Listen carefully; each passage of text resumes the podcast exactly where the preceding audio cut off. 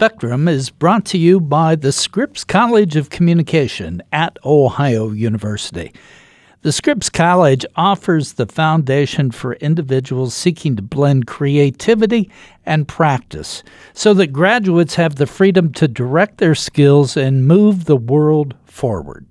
Its faculty takes a multidisciplinary approach to academic, professional, and social growth so that graduates have relentless optimism to navigate the changing environment.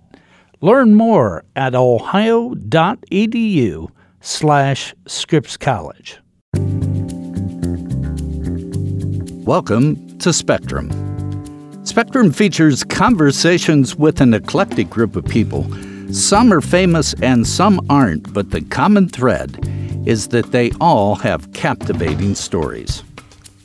Today, we're talking with our frequent guest and good friend from Time Magazine, Phil Elliott. Phil is a Time Magazine Washington correspondent, and he's been with Time since 2015.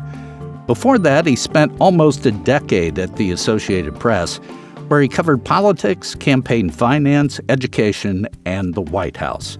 He's covered three presidents George W. Bush, Barack Obama, and now Donald Trump. Phil brings us up to date on developments with President Trump, his administration, and what the Democrats are up to in the spring of 2019.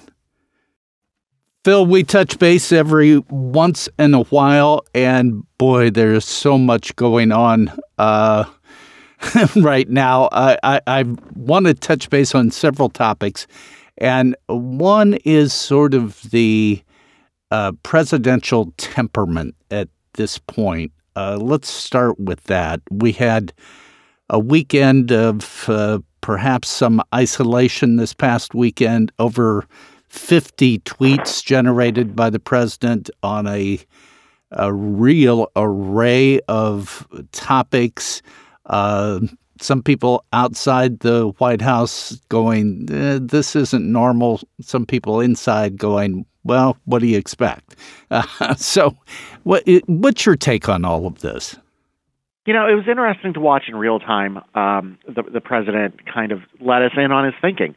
Um, as much as we uh, are constantly surprised by this president and his behavior, he, he really is running an incredibly transparent um, operation. He lets us know what's on his mind, and that is going to be really um, it, it, once we get uh, some distance from this, historians are going to be able to look at this and just marvel at just how much information we have.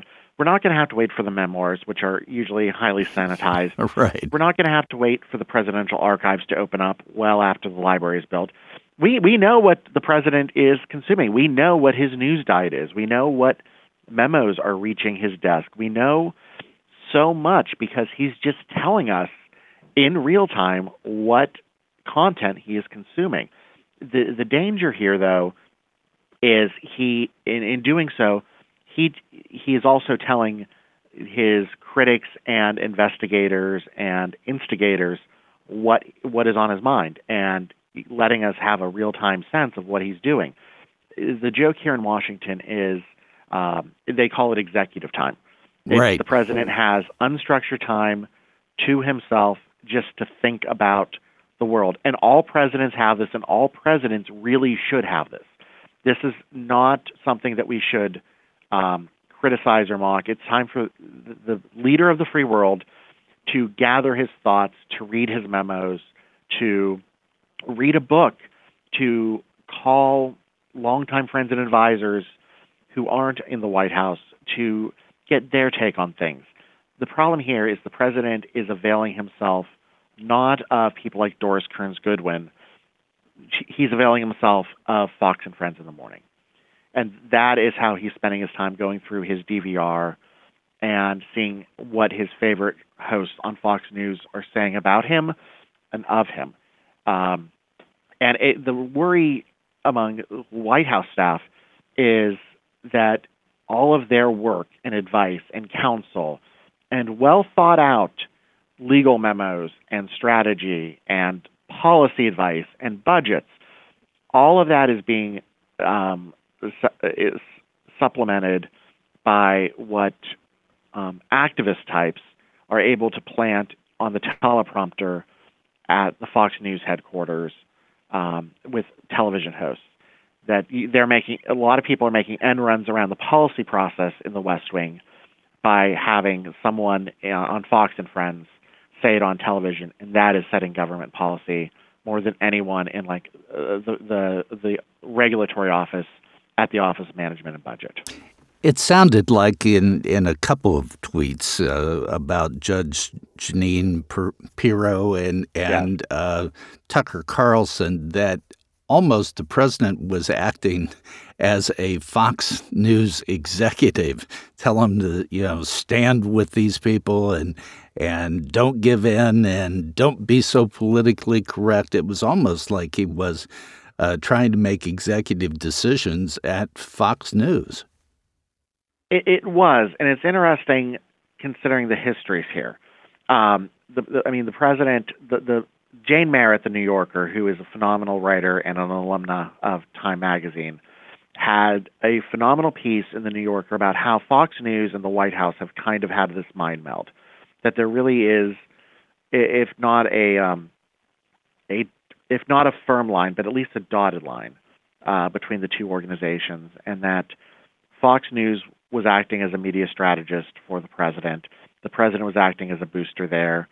You walk into the president's rallies, um, and you see there's the press pin where they keep all of us locked behind bike rack, and then you see Fox News with its own broadcast platform, uh, wandering more freely. I mean, it, it, there have been times when a Fox News host has appeared at a Trump electoral rally um, as a hype man it's it's this weird um, symbiotic relationship that is it's it's going to be telling how if this continues through the rest of this term and into the second, if there is a second, for future presidents, it opens a lot of questions about the role of the press and journalism. That it, how comfortable are we with people who are supposed to be telling us the news, interpreting the news that they help shape? And I, I think that is something of a macro question that we need to take a step back and think about. On the specific questions of Judge Jeanine and Tucker Carlson, the, the president really does. Uh, um, re- he respects these individuals. He likes these people. Um, the, there was a running joke that Judge Jeanine, uh, who tried to run against Hillary Clinton uh, for the Senate seat in New York, um, was the de facto um, uh, attorney general and legal counsel to the president personally, because he just he just he he is he's smitten with her, not in a romantic sense, right. but he thinks she is very smart and clever and really has her thumb on the pulse of what not just the legal community should be thinking about, but also uh, helps interpret the legal troubles facing the president, and there are many, helps interpret those for Trump's base. Uh, Tucker Carlson, he he sees as one of these uh, populist guys that just understands how the working man is getting screwed, um, and it just really has this fascination with how Tucker's audience um, interprets how how Tucker interprets the president's actions for his audience, and how Tucker's audience then um, responds to how what the president is saying and doing. There, there is this populism there that the president knows his reelection hinges on, and he sees Tucker Carlson and his audience as a as one of those um, early barometers of how he's doing. Well, let me ask you, as a, a Midwesterner and somebody outside the Beltway, uh, last week we saw a a rebuke of the, the president on uh, from the Senate on the Saudi and, and U.S. support for the Saudi uh, war in Yemen. Uh, we saw the 12 Republicans cross over and vote uh, to uh, rule the emergency declaration to be null and void. Uh, we saw a unanimous vote in the House on uh, disclosure of uh, the Mueller report. these perhaps rebukes of the president, is there any linkage between them and what we saw this weekend in his uh, tweet storm? It's tough to draw a direct comparison. I, am reluctant to because there are, there's also the ongoing Mueller investigation, right. which is problematic, and there, there is a school of thought that the president was tweeting to distract us from that, trying to undercre- undercut, discredit anything Bob Mueller might be coming up with. The the fact that the president wasn't on a golf course suggests there might have been a national security issue that kept him at the White House um, waiting around. There, there, there are just so many moving parts of the American presidency that it's tough to attribute um, any behavior to one specific thing. So I would just caution okay. there. But if we're if we're going to go with the president's very bad week in Congress, which was a very bad week in Congress, it, it's worth remembering that there it, it, that this necessarily wasn't about the president per se. This was a lot about Congress looking around and saying, seeing hey, there is this co equal branch of government that is trying to do a bunch of stuff that we didn't sign off on. We're not cool with this the the the the, the war in Yemen. Like we never we ne- we never got we never explicitly wanted to get involved with that. We, we're not cool with the president sidestepping Congress and being able to spend billions of dollars unilaterally. The the thinking you you talk to especially of the, of those 12 Republicans who uh, voted against the president's use of emergency powers. Of those 12, six are on Senate appropriations, and the appropriators control all federal spending. That you know, all spending bills start in the House, but they have to go through the Senate. Right. And that is that is the last place where Congress gets to exert power on what the president has in his bank account to do. And with the emergency declaration, the president tried to, well, he will say that Congress's role in spending money, which is prescribed in the Constitution, is optional. And six six of those Republican appropriators said, "Nah, you're not taking that power. We have not spent our entire political career getting a spot on this committee to control the purse strings." And that is more of an institutional question than a right. personality question. But the president sees everything through the lens of personality as opposed to constitutional power. And the president seemed, before those votes, to try to frame this as an up or down on him, as opposed to pay no attention to that constitutional issue behind the curtain kind of approach. Yeah, I mean, you talk to folks like Mike Lee, um, a, a Tea Party conservative from Utah um, a very smart individual who is a student of the Constitution, and he he, he has served at various levels of government as a prosecutor. He was counsel to Jon Huntsman when Huntsman was governor of Utah, and he's just like, you know, I like the idea of a border wall, but you're doing it in all the wrong ways.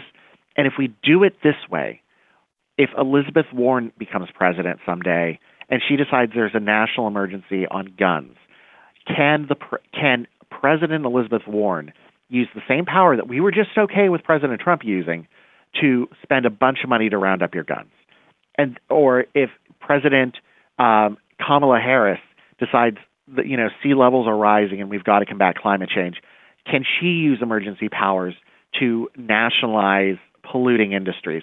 That there's a reason why most of these emergency declarations are usually done um, abroad and for foreign policy, and very seldom um, for ongoing domestic issues. Um, it's it's really a, a question of and Tom, you, you you're you're you, you you are a lawyer, uh, yeah. you know this as right. as clerked for clerked at the Supreme Court. You you know that like every, it's not about the case in front of you. It's about what happens 50 years from now, right? And what precedent you're setting, and how and every senator right now is keenly aware that they're not acting just in this tweet cycle, they're acting for history. They're acting for what the Jon Meachams of the next generation write about them. And that is something that's keenly on the minds of lawmakers. So if that's if that's the case, and and I suspect uh, you're spot on with your analysis of that. Let let's move this over into the political framework. Uh, we see the legislative branch staking out some of their turf uh, on on the War Powers Act, on on appropriations, on their need for disclosure of the Mueller report, etc. We see the president going into this sort of downward sporadic or uh, uh, erratic is the word I'm looking for tweet cycle uh, over over the weekend. Some observers have said this is part of the president's campaign strategy. Not not to be rebuked by by Congress, but if he's going to be rebuked, then to play the victim, become the victim. That's how he won in 2016. That's how some people think he can win in 2020. If he's the victim of everything and people feel that they're the victim of everything, they can identify with him, and this is a plus for him politically. What's your inside the Beltway observation of that? I, I think you're completely right on that. And it's the second part that it's not about president feeling he's the victim. It's the, that the president's supporters feel that they're the victim, that the system is rigged against them, that they are not getting a fair shake, that the elites here in Washington, the elites in New York, San Francisco, that they think they know better and are trying to prescribe um, new. They're trying to prescribe fixes for what what is generally accepted as a problematic system that there there are structural challenges to the American political system.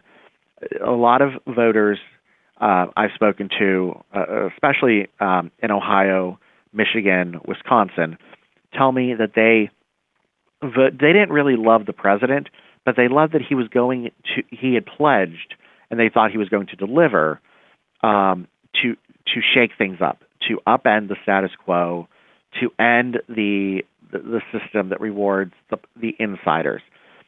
We, we now see that that's not necessarily what the president is doing, but in trying to win re-election, the president is willing to continue down this road using this playbook to nurse the grudges of the powerful against the outsiders, to the elite versus the rank and file.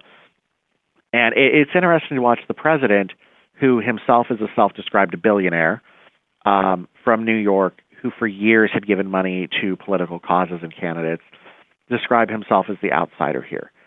And that dissonance, um, the president is going to have to square um, as we head into this reelect cycle.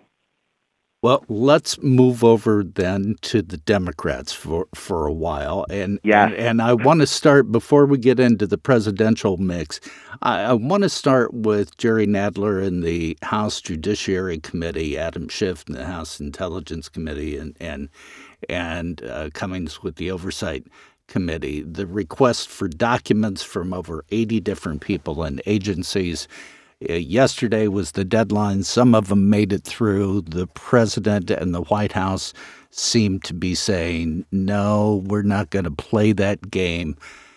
We've got Nancy Pelosi, the Speaker of the House, saying, uh, we're not going to go impeachment unless there's really something bad because it's just not worth our time. Uh, interpreted, they'd lose in the Senate and look bad. But all of this going on on the investigative side of Congress. Uh, where are we going to go with this? And is this going to go up through election? Is there going to be some kind of moratorium? Uh, help us understand that. Okay. Um, g- going to go back to your Pelosi comment very quickly that she left herself an out there. She left herself she uh, a pressure valve that she's not going to do impeachment unless there's overwhelming evidence and unless there's bipartisan support. She a lot of people interpreted her comments as closing the door. I did not interpret it that way. My colleagues at Time did not interpret it that way. uh, the current issue of Time Magazine, plugging my publication, sure. on the newsstand is has an image of the president as a peach uh, with the headline of "Do They Dare?" The Democrats will likely impeach. It's a wonderful piece by that, that I contributed reporting for. Um, Molly Ball has the byline on it. It's just a great outline of that they're laying the groundwork investigatively to get there. So that that's just it, it, Speaker Pelosi can say that impeachment is off the table, but it's it's also important to remember her unless. So I just want to and and that bipartisan part of that and unless I think is from an outsider's point of view critically important. They don't want a Bill Clinton situation where they go through an impeachment in the House and with uh, a sure defeat in the Senate. Correct. And uh, Speaker Pelosi has a has a majority, but it's a fragile majority. A lot of her first term members are already in the in the in the crosshairs of the GOP, and they're building the case um, for especially for the it's largely a female class uh, to make these one-term women uh, make these new uh, new members of Congress who are female one-term women, and that's kind of the talking point inside um, circles here in Washington. And she knows that overstepping could cost her dearly. Um, we saw in 1998, Bill Clinton was facing these impeachment proceedings. It was incredibly politically unpopular, and bucking trends of history. Uh, typically, Bill Clinton's Democratic Party won seats in 1998 election. Typically, midterm elections deliver big blows to the um, party in the White House. Bill Clinton bucked that trend uh, in '98 and actually picked up seats in the House that that is the worry, and if that plays out, it's it's in the in the midst of impeachment. Uh, Nancy Pelosi will have made her last uh, effort as Speaker. The the but you're right. Everyone's looking at the politics of the Senate, and at present, at present, without without overwhelming evidence, there there just isn't support um, for an impeachment pr- pr- proceeding to go on, and that and Speaker Pelosi is not going to ask her members to walk the plank um, for a message vote. She is just too smart a politician to say, to have her members stand on principle if it's not going to deliver. She is not going to script an attack ad against one of her own. We'll be back after this message. The Scripps College of Communication is designed to bring forth the people who bring forth knowledge by word or image or data stream, and in every medium and by all means, it succeeds. The Scripps College of Communication is where one generation of thought leaders and storytellers opens the doors for the next. Educating and inspiring each other bridging disciplines, forging connections, pushing beyond the syllabus and beyond limits. And because all participants belong to a far reaching community of achievers, they reach higher and further, not just ready for change, but hungry for it, demanding that ideas be heard, perspectives shared, and visions realized. This is how the Scripps College moves the world forward. This is what knowledge demands. And this is why the Scripps College of Communications exists. To make it loud, to make it clear, make it known. Learn more at ohio.edu slash Scripps College. Well, let's move over to Democratic presidential politics. Oh my. You you have covered uh, politics for a long time, Phil, and you've covered campaign after campaign after campaign. Even to a veteran like you, this has to be a unique field.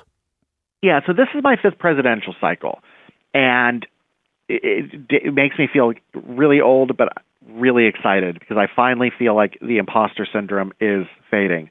that I actually feel like I don't have to sit at the kids' table.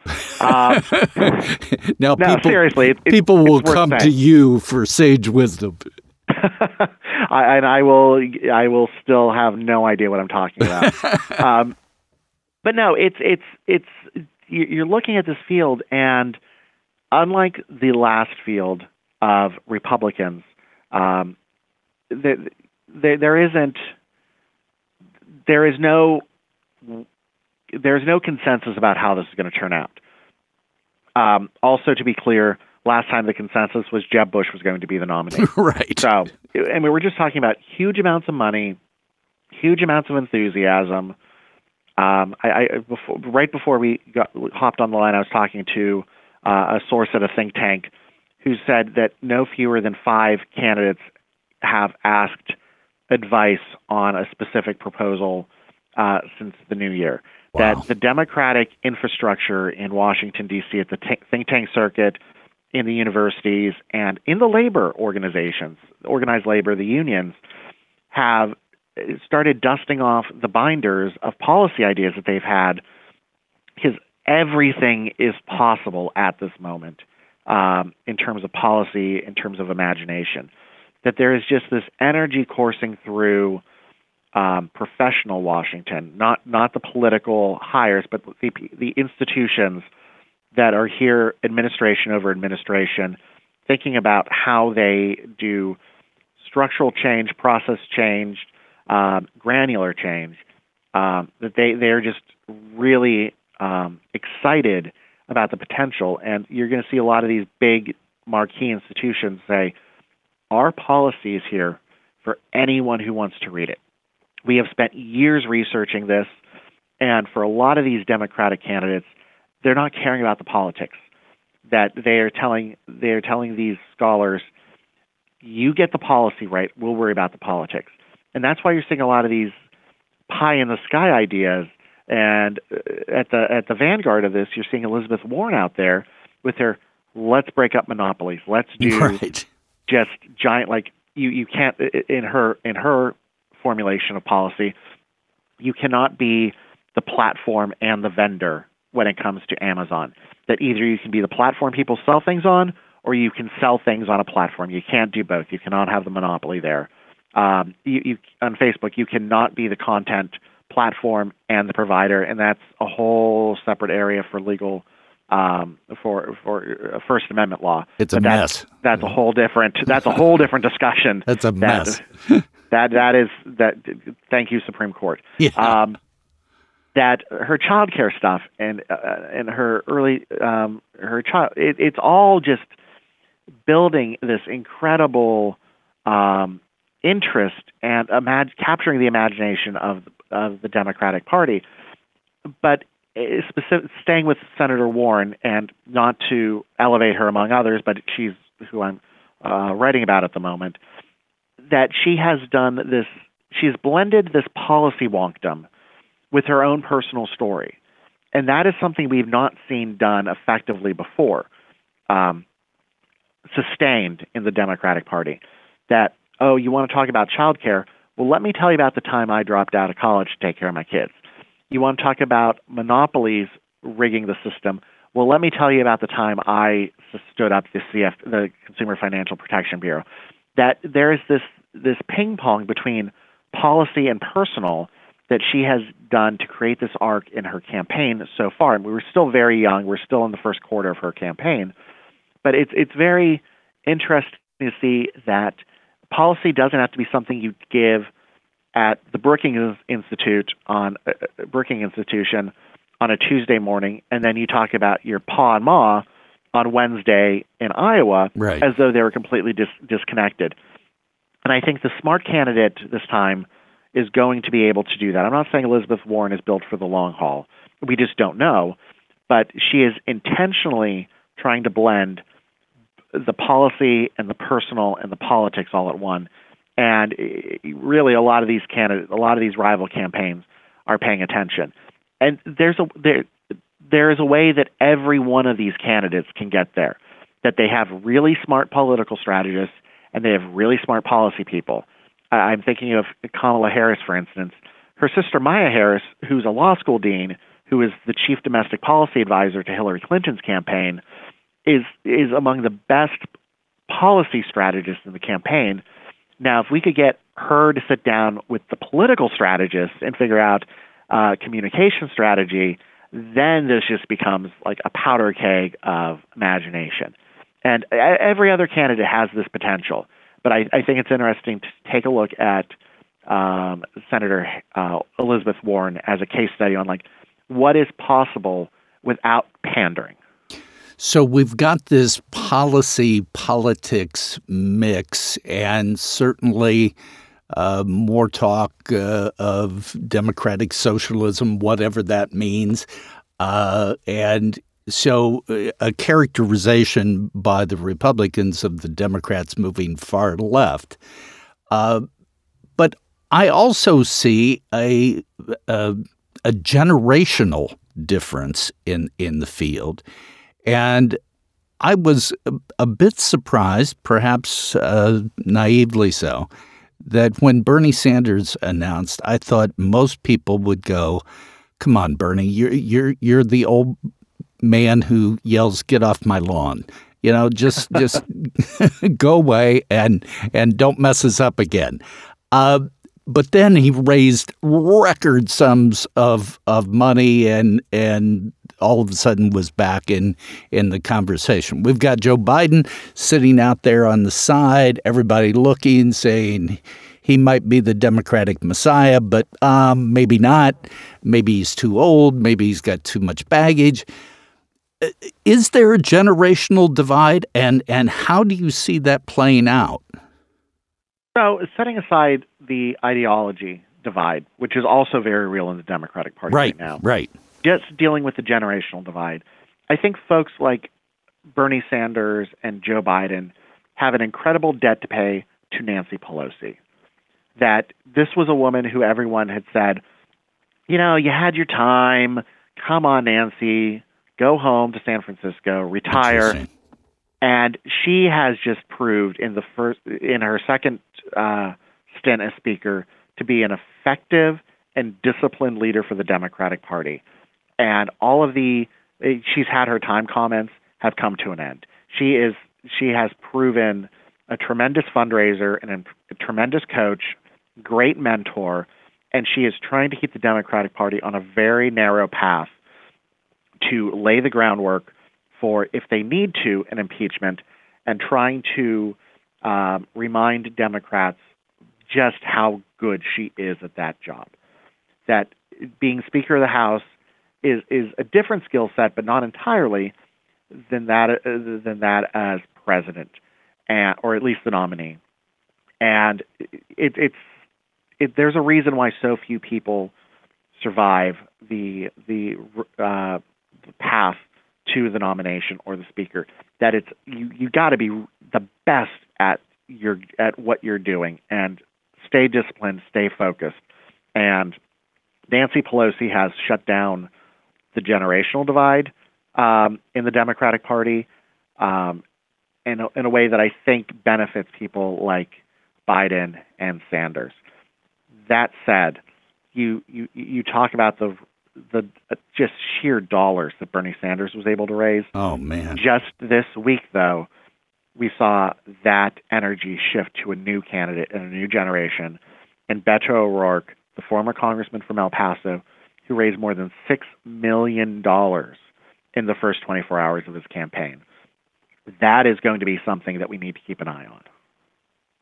Talk about Joe Biden. I know you've been looking at, at Joe Biden. He's got Midwest roots through Pennsylvania, Ohio. He is uh, really Rust Belt through and through.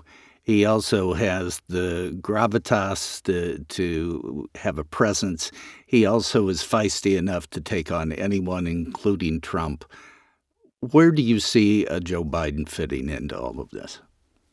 So if Joe Biden runs, and I, have I've covered him dating back to two, when he was an, a candidate in 2007, right? Um, and I, I, anyone who's covered Joe Biden has an affinity for the man as an individual. That he is he he is second to none in terms of the inner politi- inner interpersonal politics. Uh, you, you can see him go into diners in New Hampshire and Dairy Queen's there. I believe was in Steubenville where he had a woman sit on his lap. Um, that he just has this gift of um, instantly being able to commu- connect with individuals, whether they be um, city council members or farmers or uh, Wall Street executives. He just has this ability. Um, it it really is a talent and a gift for him. The question for him is, does that matter anymore? That are we now at the the arena show stage of a campaign where you've got to be able to blow the doors off a 20,000 person venue. Donald Trump never had any sort of ability to connect with individuals one on one, but was able to put on a good show. And are we at a point in our politics where the the we we're we're rock stars and we need to be out there singing shallow a la Gaga, or are we doing a, a small venue, forty person coffee shop like the Donkey? I mean, it's it's just the question of what is the scale of our politics, given the money, given the interest, given the stakes of this election, and will voters decide that they they love the authenticity of a Joe Biden, or do they want the audaciousness of a Beto? That's that is going to be fascinating to to, to watch. And then and you, we don't know, and, and then we don't you, know, and that's, that's why right. that's why it's so it's so important for us to be out there talking uh, with voters and watching these campaigns unfold. And and then you have uh, people like uh, Elizabeth Warren, who's more of a policy wonk than, than I would say any of the people we've talked about, uh, and, and where she fits in to, to all of this, and then the Cory Bookers and the Kamala, Kamala Harris and and the whole array of candidates any one of them is fascinating, but when you put them all together, it's it's it's both uh, fascinating, but also talking to some of my Democratic friends, it's frightening that the Democrats will self-destruct through this process. That is a really real um, that that is a truly real worry. Um, so the Democratic National Committee met here a few weeks ago in Washington. Um, the delegations from all the states, the state party chairs. And the overwhelming sense was yes, we have a great field, but so did the Republicans in theory in 2016. They had Rick Perry, the longest serving governor of Texas, uh, who had managed a tremendous economic growth in that state. You had Jeb Bush of the political dynasty. You have Rand Paul and Ted Cruz who could speak to the Tea Party base. You had just this, uh, you had Marco Rubio, the new face of a new Republican Party, trying to uh, speak to the importance of immigrant, immigrants and immigration. You had John Kasich who could win the Midwest. Um, you, you just had all of you had Mike Huckabee who could speak to the resurgent South. There was just so much potential there in the Republican field, but they they cannibalized each other. And even though Donald Trump only got like 25% of the primary electorate vote, he was still able to patch together enough to win the nomination and that is the worry um, among Democrats right now that the way the way the party has decided to allocate its delegates, there is a very real possibility that we wind up in Milwaukee, Wisconsin, summer of next year, without a nominee, without a delegate, with the rec- without a nominee, without um, the requisite number of delegates, because the party this is part of the um, legacy of Bernie Sanders' um, candidacy in 2016 is that the party activists, many of them newcomers, have been convinced that the system was rigged, rigged against Bernie. Right. That Bernie would have been the nominee without superdelegates. This is not true. Um, but they were convinced that everyone conspired to deny Bernie Sanders the nomination, and it was party insiders, mem- such as members of Congress, former party chairs, donors, um, DNC members, conspired to deny Bernie. Under tremendous pressure, the DNC agreed to say, look, party insiders will not be allowed to pick the no- will not even be allowed to vote on the nominee until a candidate wins the majority, not the plurality, the majority of pledged delegates, which are decided at, at the state level. Complicating this matter even further is those delegates will be allocated proportionally to any candidate who gets 15% or more in the state. You could potentially have seven, eight, nine candidates based if they decide to run as regional candidates who roll into the convention with a pot of delegates, but not enough to get the nomination, and they're only pledged depending on how the state set up the rules for the t- first ballot, second ballot, third ballot. And then you have these party insiders in the back room who are sitting on their hands, people who've devoted their careers and lives to paying attention to democratic politics, building the party, who are just sitting there and not able to tilt the, tip the balance. It, it's it's they they have the Democratic Party has unilaterally disarmed its legacy um, players, and what is going to end up happening is you're going to have a bunch of very idealistic um, activist types rolling into Milwaukee, but no nominee to unify them, no platform to, um, no consensus platform, and what is going to end up happening is, in in my view, there is a very they're going to run a very real risk of uh, just squandering an opportunity, dividing the party even further. I mean, if you think the the DNC meetings post Bernie Sanders were chaotic, I mean, we, we could end up we could end up like 1968 all over again with just like a real fight for the soul of the Democratic Party, where you're going to have people loyal to Bernie, people loyal to Kamala Harris, people loyal to Elizabeth Warren, it just vowing um, to to defeat the rival, and all the while President Trump's uh, President Trump becomes uh, more and more of an elder statesman in this scenario there is a very real risk of this happening. One last question. And I know you're on a tight time deadline, so you can answer this as briefly as, as you wish. You know, the, the president talked about violence last week, uh, talking about his, the bikers for Trump and the police and the military that they they don't they're not violent people, but if it comes to push and, and if they're pushed too far, violence could ensue. We then have the uh, tragedy in New Zealand uh, on Friday and the weekend where the president dismissed the fact of white nationalism uh, spreading around the world. Where is that going to go? Those two factors. Uh, you know, is it something that we're going to see time and time again uh, be brought up during this campaign season? Um, is it just a fluke of a news cycle? So l- let me take those questions separately. Okay. Because white nationalism is it, it, its its own bucket of issues apart from violence. Got it. So just speaking about the violence that we we have seen time and again. There are very real threats um, in this country. Um, we we saw a gunman go into a newspaper in Annapolis, Maryland, uh, to shoot journalists. We've we have seen um, violence against uh, Khashoggi in Saudi Arabia. We have the detention of journalists in Myanmar uh, the Reuters journalists. We, we, we have this, this, it has become acceptable um, in this paradigm that critics can be silenced. And whether that is institutionally like Reuters, whether it's um, my, my colleagues, m- most of them are female broadcast journalists who require security when they are not in their bureaus um, because they receive many, many death threats.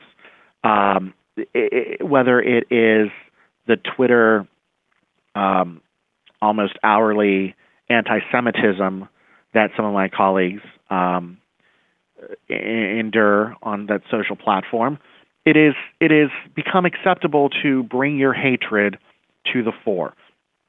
I do worry what this is going to look like for the reelect. I want I worry what these rallies are going to feel like as as we go there. Like it is not uncommon to have um, to be heckled, to have your um, the bike rack shake and um, to have the broadcast platform uh, go wobbly. It is it has become acceptable, if not popular, if not encouraged, to have these threats um, actualized. It, it is really quite disturbing um, to watch this. Um, I, I, would commend uh, to our listeners Jonathan Weisman's book uh, titled "Semitism" is a great, um, quick, engaging read about what the anti-Semitism um, facing journalists right now um, feels like. Uh, he's he's an editor at the New York Times and a good friend, so plugging Jonathan there. Um, secondly, the question of white nationalism, that it is very much on the rise, and there there is there there are very real political con- consequences of this moment. That there is a lot of interesting, if not disturbing, scholarship um, that is taking place right now in real time, which I, I don't know that we've we've ever had the benefit of such smart people um, doing this. I mean, there's there's a great book, um, How Democracies Die, um, that's on my bookshelf. I'm looking at my my dystopia shelf right now. um, but there there is there there's a lot of really smart people thinking about what what the consequences of this moment are. Um, Cass Sunstein, who um, worked in the Obama administration, he's a brilliant Harvard law professor. Um, ha- has a, a, quest asked the question about um, what the rise of white nationalism and other political trends, titled "Can It Happen Here?" Um, it, Cass, of course, is married to uh, former UN Ambassador Sam Power, who won the Pulitzer for her for her book "A Problem from Hell" about uh, genocide and lack of human rights. Right. Um, Madeleine Albright uh, last year released a book um, titled "Fascism: A Warning." Like there are people sounding the alarm about um, that. You know, this is more than an, an entertainment on Fox News. This is more than a Saturday night rally in Biloxi.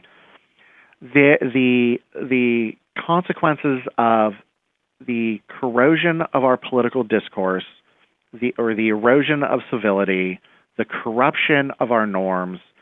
That there are very real consequences happening here, and what what the res- yes, it it has electoral consequences, but it also is undermining the very real foundation of what it means to be in a liberal democracy, lowercase l, not political party, but just right.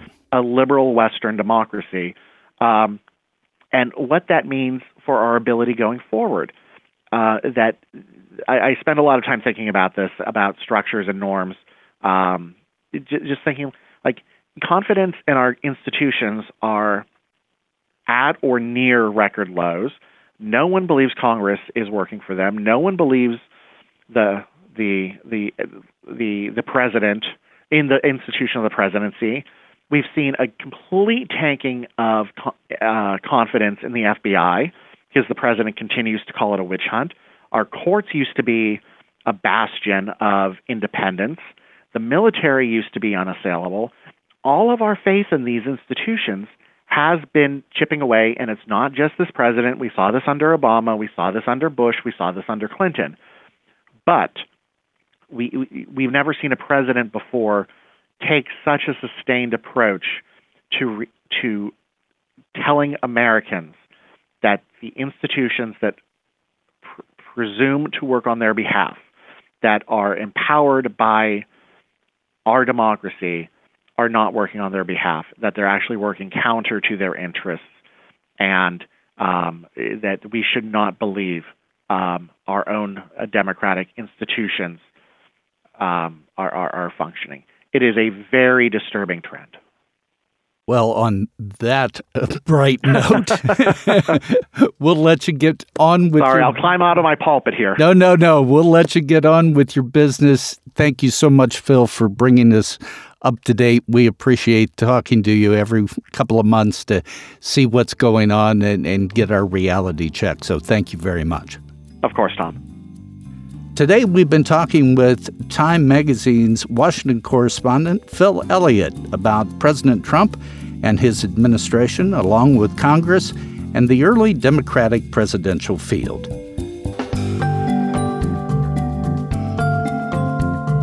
Spectrum is produced by WOUB Public Media. Adam Rich is our co producer. I'm your host, Tom Hudson. Please subscribe to Spectrum. You can do that at Apple Podcasts, Stitcher, Google Play, or at NPR One.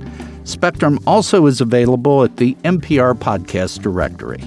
We always welcome your feedback, so please rate our podcast or review it through one of your podcast outlets.